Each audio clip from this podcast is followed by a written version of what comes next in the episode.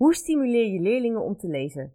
In deze podcast, Tussen Nu met Noordhof, praat ik, Nanda van Heteren, online met vakexperts, ervaringsdeskundigen en collega's uit het onderwijs, zodat jij op de hoogte bent van de laatste ontwikkelingen. In deze aflevering hoor je een docent Nederlands, Robert Koops. Robert, welkom. Om maar, om maar meteen met de deur in huis te vallen. Wie ben je en met wie heb ik het genoegen? Uh, mijn naam is dus uh, Robert Koops. Ik uh, ben docent Nederlands in Meppel, Stad Nes, middelbare school in Meppel. Ik geef les in de bovenbouw, vooral van HAVO en VWO, maar ik geef ook les in de onderbouw, vooral klas 3. daarnaast ben ik ook taalcoördinator, dus ik probeer ook niet alleen bij Nederlands de taalvaardigheid van leerlingen te vergroten, maar ook juist samen met andere vakken die taalvaardigheid te vergroten binnen andere vakken. En wat ik ook doe is dat ik lid ben van de redactie van Lezen voor de Lijst. Een site die probeert leerlingen aan het lezen te krijgen en aan het lezen te houden. Wat vind je zelf zo leuk aan lezen? Allerleukste aan lezen vind ik eigenlijk sinds ik uh, kind was al het, het uh, verplaatsen in totaal andere werelden. Het kan zijn dat je naar de middeleeuwen gaat in je verbeelding, dat je reist naar een andere cultuur, het even verdwijnen in een andere wereld, een andere cultuur, een andere tijd. Dat vind ik fantastisch. Dat, dat stimuleert de verbeelding, het ontspant. Uh, en daar heb ik ongelooflijk veel plezier aan.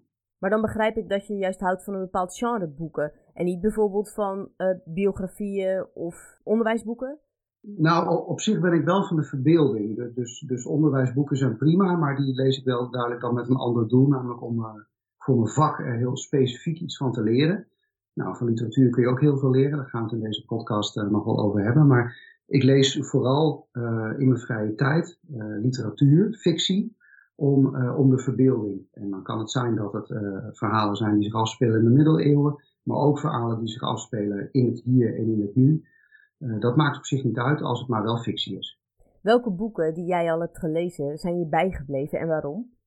Nou, één boek dat me enorm geraakt heeft en altijd is bijgebleven is het boek Oeroeg van Helle Haase. Dat is een, een wat ouder boek wordt nog steeds heel veel gelezen, ook door leerlingen. De bovenbouw van HAVO en VWO. Niet in de laatste plaats, omdat het ook gewoon lekker dun is. Uh, de reden dat het boek mij enorm geraakt heeft, is omdat het een, een, een fantasievol, magisch verhaal is dat zich afspeelt in Nederlands-Indië. Die, die, taal, die cultuur, die, die wereld die heel magisch is. Dat vond ik ongelooflijk mooi, heel sprookjesachtig. Maar wat ik ook heel mooi vond, is dat het eigenlijk gaat over het hier en nu. Want het gaat gewoon over de vriendschap tussen twee kinderen, uh, die hartstikke mooi is, die probleemloos is. En op een gegeven moment komen die kinderen erachter dat ze uit een andere cultuur komen. En dan gaat die cultuur ineens tussen ze instaan. Uh, niet in de laatste plaats omdat de mensen om hen heen daar een probleem van maken. En dan zie je wat, wat er gebeurt um, op het moment dat cultuur wel een verschil kan zijn. En ik vond het heel mooi om daar op zo'n speelse en fantasievolle manier mee in aanraking te komen. En je leerlingen, hoe vinden die het boek? Nou, wat, wat ik al zei, leerlingen vinden het een, een, een leuk boek, uh, omdat het niet al te dik is en dat helpt. Maar wat je heel veel hoort van leerlingen, ook vorige week nog, leerlingen zijn nu in 5 VWO met een, een essay bezig en dan lezen ze ook heel veel dit boek en dan schrijven ze er een essay over. Dan gaat het met name over die cultuurverschillen, uh, over racisme, discriminatie, slavernijverleden, koloniale verleden, hè, zaken waar we tegenwoordig meer over praten. En dan komen leerlingen erachter dat het eigenlijk heel actueel is en dat er ook nog heel veel nog te doen is. En dat is wat leerlingen ook aanspreekt, dat het boek weliswaar uh, meer dan 70 jaar oud is, dat het speelt in een wereld die lang geleden lijkt. Leerlingen weten ook niet zoveel over de koloniale tijd. Maar dat het omgaan met verschillen, het, het anders zijn, in hoeverre dat een probleem is, dat dat vandaag de dag, nou kijk maar naar de Zwarte Pieten discussie en discussie rondom de Gouden Koets, uh, dat dat nog steeds actueel is. En dat waarderen leerlingen enorm. Wat leuk dat jullie vanuit een hele andere tijdsgeest beiden het boek op een andere manier, maar wel even goed kunnen waarderen ja, die, die verplaatsing in, in die andere wereld om vervolgens iets te leren over, over jezelf en wat het over deze tijd zegt, dat, dat blijkt aan te slaan bij leerlingen. En dat is ook niet iets wat we er als een, een trucje automatisch instoppen als docenten. Dat is ook, ook vaak wat leerlingen uh, zelf zeggen. Vorige week was ik bezig met de Max Havelaar, in 5 VWO. Uh, ik besprak een stukje uit dat boek, een aantal vragen bij uit, uit de methode. En toen zei een leerling spontaan aan het eind van de les, dit is leuk. Nou, Oké, dat, dat, gebeurt niet elke minuut dat een leerling zegt dat literatuur leuk is. Ik, ik, vroeg haar, waarom vind je het dan leuk? En toen zei ze, dit gaat over nu, dit gaat over slavernij, dit gaat over Black Lives Matter. Dus dit is 150 jaar geleden, maar het gaat over nu en dat vind ik leuk. Laten we dieper ingaan op het leesonderwijs. Heb je het idee dat de berichtgeving uit de media klopt en dat de leesvaardigheid van leerlingen achteruit gaat?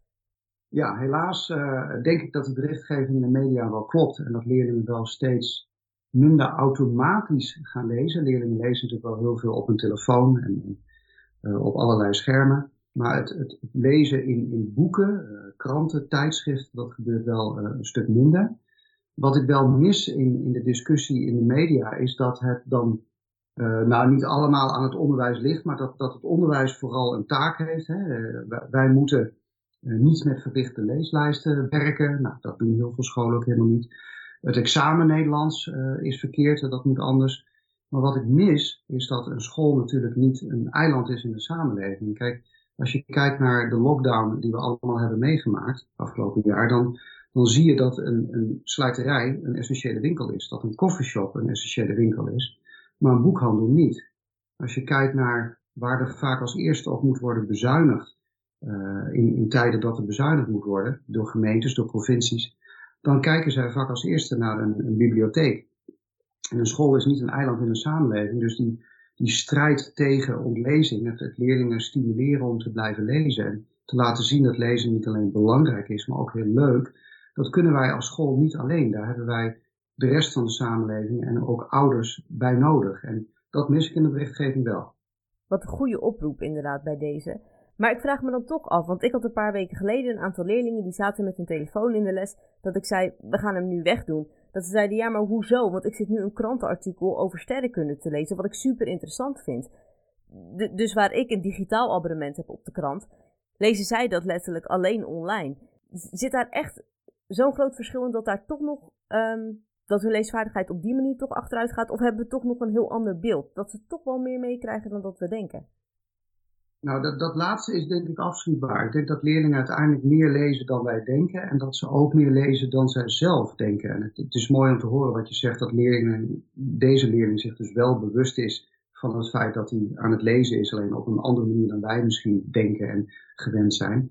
Wat je over het algemeen wel ziet, uh, is dat uh, wat leerlingen lezen op hun telefoon uh, korter is, een kortere concentratie vergt. Het zijn niet alleen maar de, de krantenkoppen die ze lezen, ze lezen echt wel meer. Maar het is wat, wat fragmentarischer en het gaat wat minder diep. Het vraagt wat minder aan, aan woordenschat en concentratie dan nodig is om succesvol in de maatschappij te kunnen functioneren. Dus het is niet zo dat leerlingen niet lezen. Maar ik maak me wel zorgen, eh, als dit het enige is wat ze lezen, dan denk ik dat het niet voldoende is. Ja, dat ligt er natuurlijk ook aan welk gedeelte van de krant ze lezen. Want er zijn natuurlijk artikelen die letterlijk in de papieren versie of de digitale versie staan en letterlijk op de website uh, van de krant staan. Of inderdaad een kleinere berichtgeving. En, en, hoe zit het dan met luisterboeken? Want daar staat ook één op één in wat er in het boek staat. Ja, en het, grappige is dat uh, luisterboeken uh, bij ons op school steeds meer gebruikt worden. We hebben leerlingen die niet alleen in Meppel wonen, maar we hebben ook, ook leerlingen die in de dorpen rondom Meppel wonen. En soms een half uur of een uur op de fiets zitten naar huis en het dan heerlijk vinden om een luisterboek te lezen. dat zie je er van buitenaf aan niet aan af dat ze dan een luisterboek lezen. Het kan best ze gewoon muziek luisteren dat is hartstikke mooi, dat is hartstikke goed. Ik denk dat dat een hele nuttige aanvulling is op het lezen van papier of het lezen van e-books. Alleen het is wel een andere vaardigheid, of het is deels een andere vaardigheid. Uh, leesvaardigheid is wel iets anders dan luistervaardigheid. Uh, dus het is een mooie aanvulling, maar het vervangt wat mij betreft niet het lezen van papier of het lezen van een scherm. In, in hoeverre is de beleving van het boek anders? Het, het is in, in die zin anders dat we een beetje in de tijd leven dat um, het echt gebeurd moet zijn of het moet echt kunnen gebeuren. We leven, echt een beetje in een realistische tijd. Dat zie je ook aan al die hè, biografieën die uitkomen. Elke voetballer, elke, elke ster heeft een biografie of een autobiografie en die verkoopt ook hartstikke goed. En dat zie je een beetje terug in wat leerlingen belangrijk vinden in het lezen van boeken. Ze moeten het kunnen herkennen in een echte wereld, van het nieuws kunnen herkennen, in hun persoonlijke leven kunnen herkennen. en ze moeten zich erin kunnen verplaatsen. Dus dat, dat, dat herkenbaar zijn omdat het echt gebeurd is, dat, die focus die zie je bij leerlingen vandaag de dag wel meer dan je 10, 15 jaar geleden zag. Terugkomend op het lezen van bijvoorbeeld een papier of van scherm, waarom is lezen zo belangrijk? Nou, lezen is in de eerste plaats heel erg leuk. Dat mag toch wel, uh, wel, wel, even zeggen. Wat, waar ik al mee begon, je echt uh, verdiepen in, in, in een andere wereld, in een andere cultuur, een, een ander personage is gewoon hartstikke leuk. Het ontspant. Maar je leert je ook, wat ik zei, al verplaatsen in een ander. Je leert hoe andere mensen denken, hoe andere mensen uh, zich voelen. onder omstandigheden die jij misschien ook hebt meegemaakt of kan meemaken.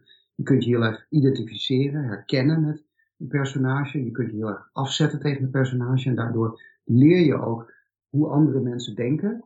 Dus je leert je verplaatsen in een ander. Nou, dat lijkt me in deze tijd ongelooflijk belangrijk. Uh, dat je daarnaast ook nog eens een keer je woordenschat vergroot, uh, dat je tekstbegrip vergroot wordt en dat je je leert concentreren. Dat is ook alleen maar mooi meegenomen. Hoe stimuleer je leerlingen dan om te lezen? door, door uit te stralen zelf dat lezen leuk is en het lezen belangrijk is. Dus door, door te vertellen over de boeken die je hebt gelezen, de, de gedichten die je hebt gelezen. Maar door ook samen met leerlingen in de klas uh, gedichten te lezen, gedichten te laten schrijven, uh, fragmenten van boeken te lezen en door projecten te bedenken samen met andere vakken, spelend rondom wat in de actualiteit belangrijk is, zodat leerlingen ook doorkrijgen dat, dat lezen niet alleen maar een activiteit is dat het dagelijks leven onderbreekt, maar dat het iets zegt over het dagelijks leven, dat het juist het dagelijks leven verrijkt. En stimuleren, doe je dat ook zoals ik dat bijvoorbeeld doe? Ik heb altijd een leesboek in mijn tas zitten uh, als ik naar mijn werk ga en die leg ik ook standaard op de docententafel neer. Dat als je klaar bent met je werk, dan ga je verder met huiswerk voor een ander vak, leren voor mijn vak of lezen in je leesboek. Is dat ook een goede vorm van stimuleren? Ja, dat is een goede manier. En, en zeker ook, we zitten nu volop in, uh, in de toetsweken en in de proefwerkweken. En uh, wat wij als school ook doen, is dat we leerlingen vragen een boek mee te nemen. Als ze klaar zijn met een proefwerk of een toets, dat ze dan uh, lekker in het boek kunnen lezen. En leerlingen zeggen ook dat ze in het begin daar best even aan moeten wennen. Maar als ze dat eenmaal doen, dat ze daar juist heel erg rustig van worden. En juist even de, de ontsnapping hebben van de verveling die ze anders hebben. Dus op die manier probeer je te stimuleren. Maar uiteindelijk is denk ik het allerbelangrijkste dat je zelf laat zien als docent dat het gewoon heel, heel leuk is. En dat je ook, dus inderdaad, wat jij ook zegt, het boek mee hebt, het boek op tafel hebt liggen. En dat je af en toe in de lessen ook leest. Samen met leerlingen, dus klassikaal verhalen leest, fragmenten leest. Maar ook leerlingen de mogelijkheid biedt om bijvoorbeeld aan het begin van de les, de eerste tien minuten, te lezen. En daarna met de lesstof te beginnen. Lees jij ze ook wel eens voor? Ja, ik heb echt gemerkt dat, dat vanaf de brugklas tot en met VWO 6 leerlingen het fantastisch vinden om voorgelezen te worden. Uh, waar ik even aan moest wennen is dat leerlingen dan vaak naar mij kijken in plaats van gewoon meelezen uh, als ik voorlees uit de methode. Of dat ze uit het raam kijken en dat ze echt naar mij kijken, echt bijna gebiologeerd naar mij kijken terwijl ik aan het voorlezen ben. Uh, omdat ik op dat moment me ook heel erg probeer te verplaatsen in dat verhaal en daar ook helemaal in zit. En leerlingen vinden het fantastisch om op die manier meegenomen te worden naar, naar andere werelden. Wat gaaf, want ik zie dat inderdaad wel op de basisschool. Maar ik had geen idee dat dat nog in VWO 6 ook, uh, ja, dat ze dat ook heel erg konden waarderen. Ja, ja ik heb uh, aan het begin van het jaar de, de, lezen fragmenten uit Louis Couperus. Nou, best wel oud, meer dan 100 jaar geleden. Een tijd die leerlingen eigenlijk helemaal niet kennen. Een taal die ook leerlingen best wel ingewikkeld vinden. Maar als je het dan voorleest, het, tempo er een beetje inhoudt en ook met inlevingsvermogen probeert die tekst tot leven te brengen, dan, dan is het best ongemakkelijk, maar eigenlijk achteraf hartstikke mooi dat je ziet dat 6, 27 leerlingen van 17, 18 jaar je eigenlijk 10 minuten, een kwartier constant aankijken. Jullie werken niet met een vaste boekenlijst, dus leerlingen mogen zelf een, een boek kiezen, neem ik aan. Wat is daar de reden voor? Vinden jullie de zogeheten kennen niet toereikend? Uh, nou, wat, het allerbelangrijkste is, uh, volgens ons, is dat uh, elke leerling, kijk, elk boek heeft een ideale lezer. En, en dus heeft elk, elke leerling ook, ook boeken die hij leuk vindt en boeken die hij per se niet leuk vindt. En volgens mij sla je het leesplezier dood door elke leerling als, als hetzelfde te behandelen en, en ervan uit te gaan dat elke leerling hetzelfde boek leuk moet vinden. Dus wat we proberen is de leerling te leren kennen en vooral ook de leerling zichzelf te leren kennen als mens, maar ook als lezer. En daardoor proberen we te stimuleren dat leerlingen kijken in hun eigen uh, omgeving, hun eigen belevingswereld. Kijk naar hobby's, kijk naar de muziek die ze spelen, uh, de muziek die ze luisteren, wat ze wel en niet meemaken en interessant vinden. om daar een boek bij te kiezen dat ze gaan lezen, zodat ze beginnen met een, een, positieve leeservaring. En dat krijg je volgens mij alleen door elke leerling als een unieke lezer te behandelen. In het kader van leesonderwijs stimuleren hebben jullie ook een boeiend project gedaan. Uh, kan je daar wat meer over vertellen? Ja, sinds een jaar of zes doen wij in 5 VWO een vakoverstijgend literatuurproject. Spiegel Historial heet het. heel, heel chic klinkt dat. waar het eigenlijk op neerkomt is dat we de verbinding zoeken met andere vakken, met maatschappijleer, met geschiedenis en met beeldende vorming. We kijken naar een, een, thema dat op dit moment in de actualiteit zit. Een aantal jaar geleden was dat de vluchtelingenproblematiek rondom La Superba van Ilja Pfeiffer. Twee jaar later hebben we de wandelaar van Adriaan van Dis gekozen. Komend jaar een boek dat centraal staat bij de campagne Nederland leest. Het ging over de kloof tussen arm en rijk, de kloof tussen geïnformeerd zijn en niet geïnformeerd zijn. In de afgelopen jaren hebben we een boek van Alke Hulst genomen rondom dystopie. Ongewenste elementen in de samenleving, doorgeschoten techniek, het gebrek aan privacy en het gevoel van eenzaamheid dat je daardoor krijgt. Wat we doen is dat we proberen een boek te kiezen dat past bij een actueel thema. dat we daar met verschillende vakken aan proberen te werken en, en leerlingen proberen de verbinding te laten zien tussen de wereld van het boek en de wereld buitenschool, de actualiteit en ook met verschillende vakken daaraan te werken. En wat leerlingen dan vervolgens doen, is dat ze workshops samenstellen, workshops kiezen, dat ze in groepjes van vijf, zes, zeven leerlingen gaan werken aan een verwerking van die thema's en van dat boek. En dat ze het project presenteren op een presentatieavond voor ouders en voor docenten in alle creativiteit en alle vrijheid die ze daarbij uh, maar mogelijk hebben. Wat heeft jullie doen besluiten om een andere aanpak te kiezen? Nou, wat we eigenlijk zagen is dat, dat leerlingen boeken lazen en vervolgens doorgingen over op de orde van de dag. En wij dachten, ja, maar die boeken die gaan over de wereld van nu, die gaan over de actualiteit. Dus wat we geprobeerd hebben is om de wereld van buitenschool te verbinden met de wereld van binnenschool. En dus een boek te kiezen dat aansluit bij de actualiteit, bij wat leerlingen lezen, wat ze op het nieuws meemaken, waar ze over praten, waar ze een mening over hebben soms vaak zonder echt daar uh, zich in verdiept te hebben. En op die manier proberen we de leerling, de leerling uh, kritisch te laten denken, een mening te laten vormen en daar de literatuur bij te gebruiken. En waren die resultaten ook dat jullie leerlingen die verbinding meer zagen? Ja, het was fantastisch om te zien dat, dat leerlingen uh, bijvoorbeeld bij eerste keer dat we dit project deden rondom de vluchtelingenproblematiek, ehm, en, en, alles wat er op Facebook ook stond hè, over de vluchtelingen en, en hoe vluchtelingen zouden zijn, uh, een interview zouden gaan houden op die presentatieavond met een vluchteling, iemand die gevlucht was uit Syrië. Zij hadden van tevoren gedacht dat daar een vrouw van ergens in de 50 zou komen met een hoofddoek om en die zouden ze gaan interviewen. En op het moment dat uh, de vluchteling uh, de zaal binnenkwam en ze gingen voorbereiden die middag het interview, zagen ze dat het een vrouw was van 18 jaar zonder hoofddoek die vloeiend Nederlands sprak. En daar hebben ze zo ongelooflijk veel van geleerd. En, en, dat is waarom we dit project doen. Wat, wat hebben ze er dan precies van geleerd? Wat ze van geleerd hebben is dat ze zelf bepaalde ideeën hebben, bepaalde aannames, soms zelfs vooroordelen, zonder dat ze zich echt verdiept hebben in een bepaalde problematiek en dat ze door middel van de literatuur en door middel van het project zien dat er aan, aan elk probleem of aan elke situatie verschillende kanten zijn en dat je je open moet stellen voor de verschillende kanten. We proberen niet de leerling een mening op te dringen. Dat zou heel verkeerd zijn, maar wel de leerling met alle facetten van een probleem kennis te laten maken. En, dat is wat dit project zo succesvol maakt. En dat is ook wat leerlingen meegeven, vaak na afloop, dat ze nu snappen dat er verschillende kanten zijn aan elk probleem. Uh, en dat ze dat er echt van geleerd hebben. Dat is specifiek over het maatschappelijke thema. En wat merk je van de resultaten bij leerlingen bij het lezen? Je merkt eigenlijk twee uh, belangrijke resultaten. Ten eerste dat een leerling zichzelf beter leert kennen, dat hij, dat hij snapt hoe die in elkaar zit, wat hij belangrijk vindt en, en, en hoe dat terugkomt in de keuzes die hij maakt. Zijn dit jaar begonnen in, in VWO 6 met een gedicht dat leerlingen zelf hebben gekozen. En dat ze moeten zeggen in hoeverre of dat gedicht past bij henzelf en bij de boeken die ze hebben gelezen. En dan krijg je, al is het heel kort, de meest fantastische persoonlijke verhalen over leerlingen die vertellen over zichzelf, hoe zij in elkaar zitten. Dat kan heel groot en heel klein zijn, heel mooi en heel pijnlijk. En wat dat gedicht daarover zegt, dat het gedicht dus niet zomaar gekozen is en dat ze ook in de andere boeken die ze hebben gelezen telkens stukjes van zichzelf terugzien.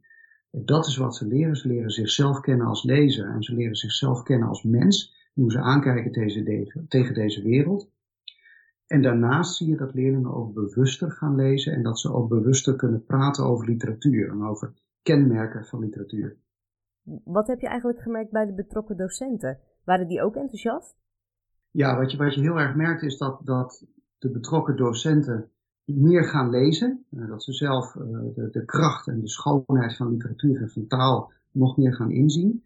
En dat ze ook gaan denken in, in termen van verbinding. Dus dat ze niet meer als vakdocent alleen denken aan wat zij voor hun PTA nodig hebben en voor hun lesinhoud, maar dat ze proberen de samenwerking te zoeken met andere vakken en daardoor juist proberen hun lesstof te verbinden met andere vakken en daarover samen te werken met andere docenten, waardoor die lesstof rijker en creatiever verwerkt kan worden. Niet alleen door leerlingen, maar dat het ook de creativiteit van docenten juist stimuleert.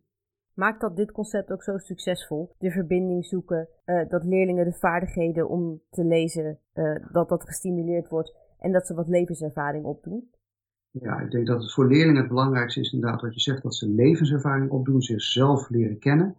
Uh, wat het voordeel voor ons als docenten is, is dat wij onze leerlingen beter leren kennen, maar dat we ook onszelf beter leren kennen en elkaar beter leren kennen. Dat we proberen die verbinding te zoeken met elkaar, de vakken onderling, maar ook de verbinding tussen de school en de wereld buitenschool. Ik zei in het begin uh, al dat, dat we proberen uh, om niet een eiland in de samenleving te zijn. En door dit project zie je dat leerlingen, maar ook docenten zien wat de kracht is van verbinding.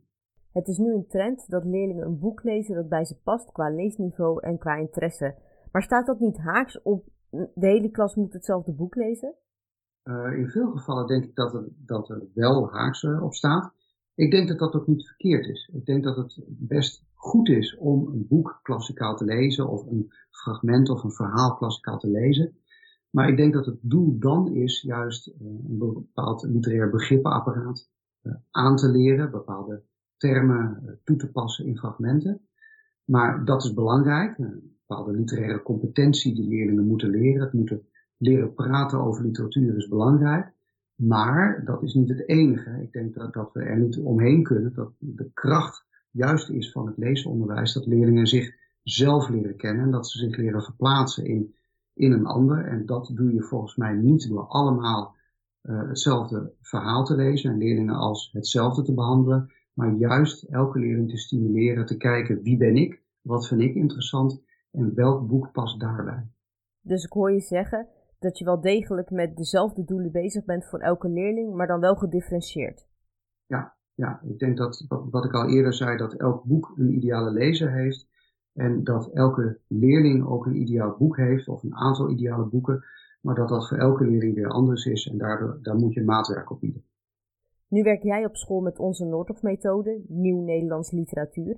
Hoe zet je deze methode in, zodat deze het project optimaal ondersteunt?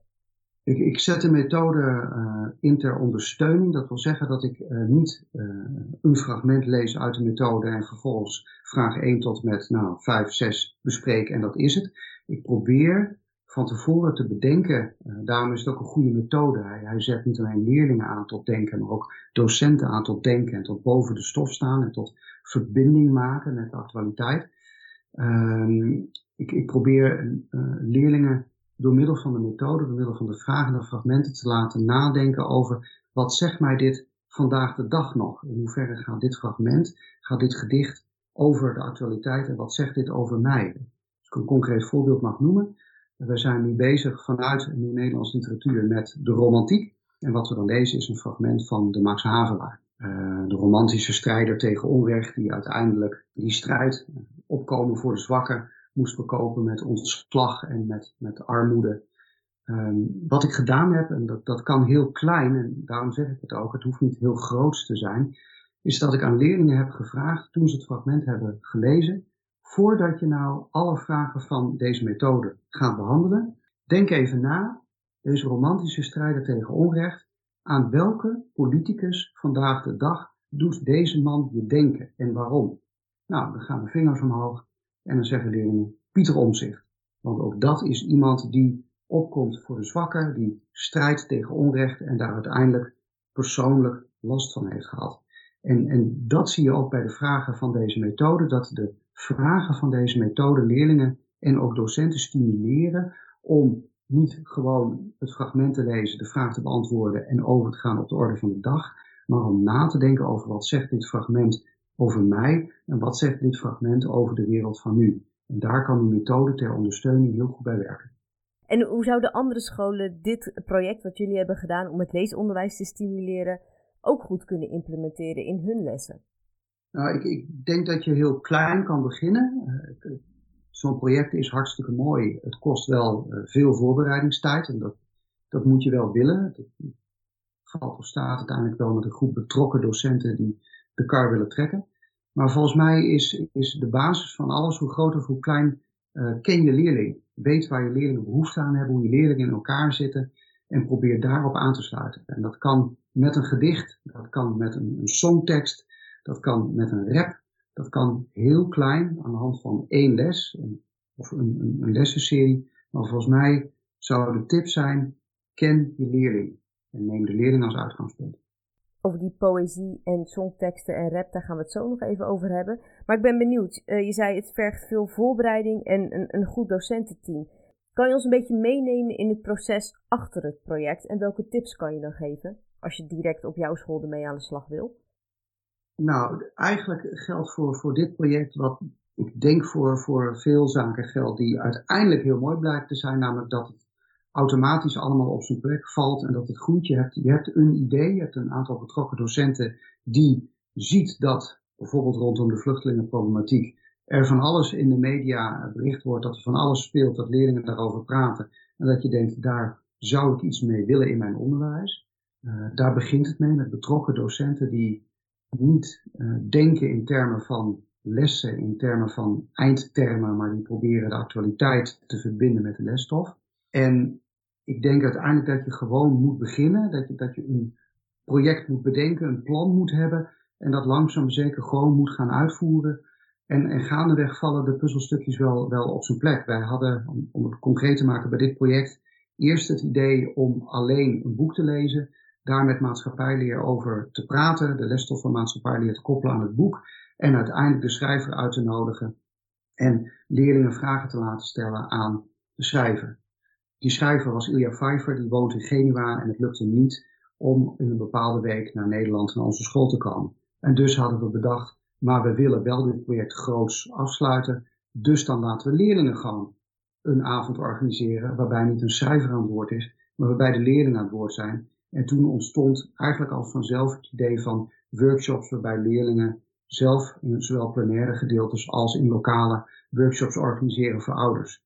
Dus het is niet zo dat er al van begin af aan een groot masterplan moet zijn. Uiteindelijk valt het op zijn plek en blijkt het juist hartstikke mooi te zijn. En het valt ook op zijn plek, begrijp ik, doordat docenten in hun lessen apart al aandacht besteden aan onder andere actualiteit. En jullie dat uiteindelijk gebundeld hebben, als ik het goed begrijp. Ja, de, kracht van, van dit project is echt dat je probeert om te laten zien dat al die vakken op zichzelf belangrijk zijn. Dat ze allemaal een eigen unieke lesstof hebben dat er heel veel verbinding mogelijk is tussen die verschillende vakken en dat dat heel mooi samen kan komen op één avond waarbij de leerling centraal stelt en de leerling op basis van het boek, op basis van de actualiteit, op een creatieve manier ouders bijpraten over wat ze geleerd hebben. Nu hadden we het net ook al over poëzie en rap en songteksten. Hoe, hoe besteed je daar aandacht aan in je lessen? Ja, dat is eigenlijk een paar jaar geleden ook, ook als vanzelf gegroeid. Dat we doorkregen dat in songteksten, van, van Nederlandse teksten hebben we het dan, dan nu even over, maar ook in rapteksten, dat daar heel veel uh, poëzie zit, dat daar heel veel beeldspraak en stijlfiguren in zit, dat er met, met ritme wordt gewerkt, dat er bepaalde woorden worden gebruikt die verschillende betekenissen hebben, waardoor je weer andere lagen krijgt. Um, en wat we gedaan hebben een paar jaar geleden, als voorbeeld om het heel simpel en klein te beginnen, is dat we dus niet vanuit een methode alle opdrachten hebben gedaan. Dus hè, dit is de theorie van beeldspraak en stijlfiguren en we maken een aantal opdrachten. En als je die gedaan hebt, dan gaan we over naar het volgende hoofdstuk. Nee, we hebben ze laten zien aan de hand van songteksten, rapteksten, wat beeldspraak is, wat stijlfiguren zijn, wat ritme kan doen, wat klank kan doen met een tekst, met, met een, een bepaalde songtekst, wat dat oproept. En zo leerlingen kennis laten maken met elementen die ook in poëzie terug te vinden zijn. Hoe vonden leerlingen dat? Leerlingen vonden het fantastisch. In het begin uh, zie je leerlingen kijken, het ging om een HAVO 3 van uh, wat, wat gaat hij nou doen? Hè? Als een docent ineens begint over rapteksten, terwijl we normaal gesproken vanuit het boek en vanuit andere materialen werken, dan zie je ze kijken van wat is dit nou? Maar je ziet ogenblikkelijk dat leerlingen dan het leuk vinden dat ze die teksten kennen, dat ze het grappig vinden als je gewoon keihard een, een rapnummer in de klas op het bord afspeelt.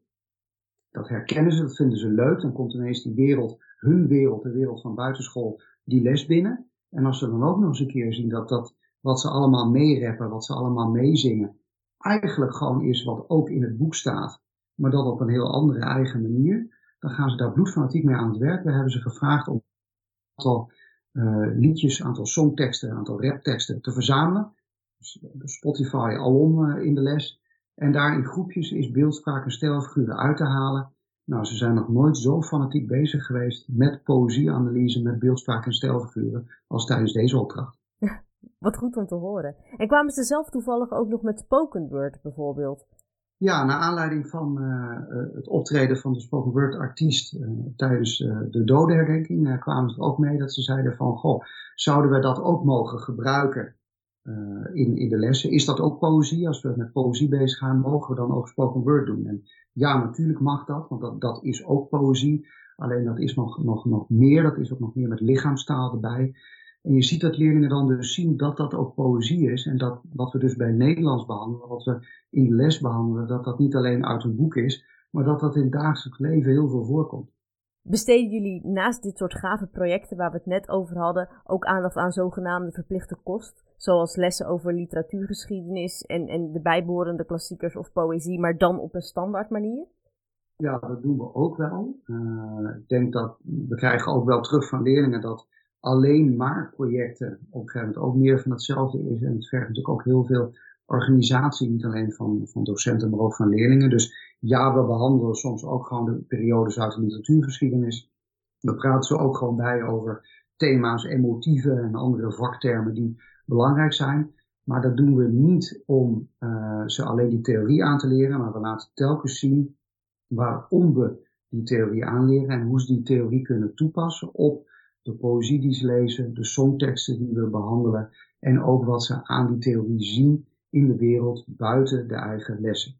Dus ik hoor je eigenlijk zeggen dat een combinatie met de traditionele manier van lesgeven, het boek, eigen projecten, leerlingen die nou de verbinding zoeken met het dagelijks leven en dergelijke, dat alles samen maakt dat jullie een goed curriculum hebben. Ja, ik denk dat het betekenisvol maken, dat is een veel gebruikte term, maar het betekenisvol maken van je lessen, dat dat uiteindelijk uh, een sleutel tot succes is. Heb je de ultieme tip voor leerlingen hoe zij een goed boek kunnen lezen? Ja, ik heb uh, nou, de, de ultieme tip, dat klinkt uh, heel erg pretentieus als ik dat nu zou weten, maar ik denk dat het heel simpel is, namelijk ken jezelf.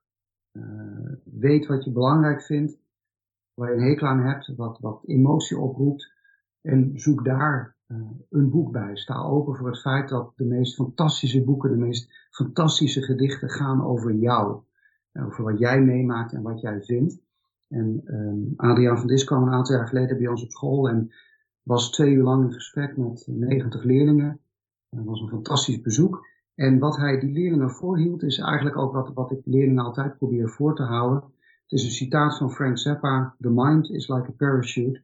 It only works when it's open. Dus stel je open voor de wereld om je heen. Kijk wat die wereld om je heen over jou zegt. Ken jezelf Durf jezelf te kennen en dan zul je ontdekken dat de meest fantastische boeken zijn die gaan over jou en waar je in kan verplaatsen. En dat je daar niet alleen heel veel plezier aan kan hebben, heel veel leesplezier aan kan hebben, maar dat je er ook nog ongelooflijk veel van leert. Niet alleen van de wereld, maar ook gewoon over jezelf. Dat lijkt me best lastig, want leerlingen uit de leeftijd van het middelbaar onderwijs kennen zichzelf mogelijk nog helemaal niet goed. Heb je de ultieme tip voor docenten om onze leerlingen hierbij te ondersteunen? Nou, de ultieme tip voor docenten is dus, ken je leerling.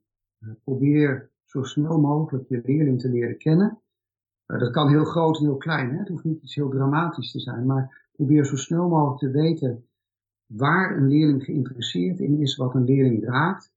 En ken jezelf ook. Weet ook, geef het voorbeeld. Dus laat af en toe zien, dat kan heel groot en heel klein, wat jou raakt, wat jij belangrijk vindt. Welke boeken, welke poëzie, welke songteksten voor jou belangrijk zijn. Zoals ik net al zei over, over Oeroeg. Als je gewoon vrienden hebt op de middelbare school en je leest een boek dat gaat over een vriendschap die langzaam maar zeker ingewikkeld wordt in de puberteit, omdat de wereld om je heen, hè, ouders, andere mensen daar moeilijk over doen. Dat is waar iedereen zich in kan herkennen vroeg en laat. En als je als docent je openstelt voor hoe jij bent en je openstelt voor hoe je leerling is, dan kun je denk ik je leerlingen ook begeleiden om zichzelf te leren kennen. Nu ben jij heel enthousiast aan het praten over de projecten die je allemaal hebt gedaan en ook nog gaat doen op je school. Wat zou jouw droomproject zijn qua vakoverstijgend lesgeven? Mijn droomproject eh, zou zijn een project waarbij je de verbinding aangaat met alle andere vakken.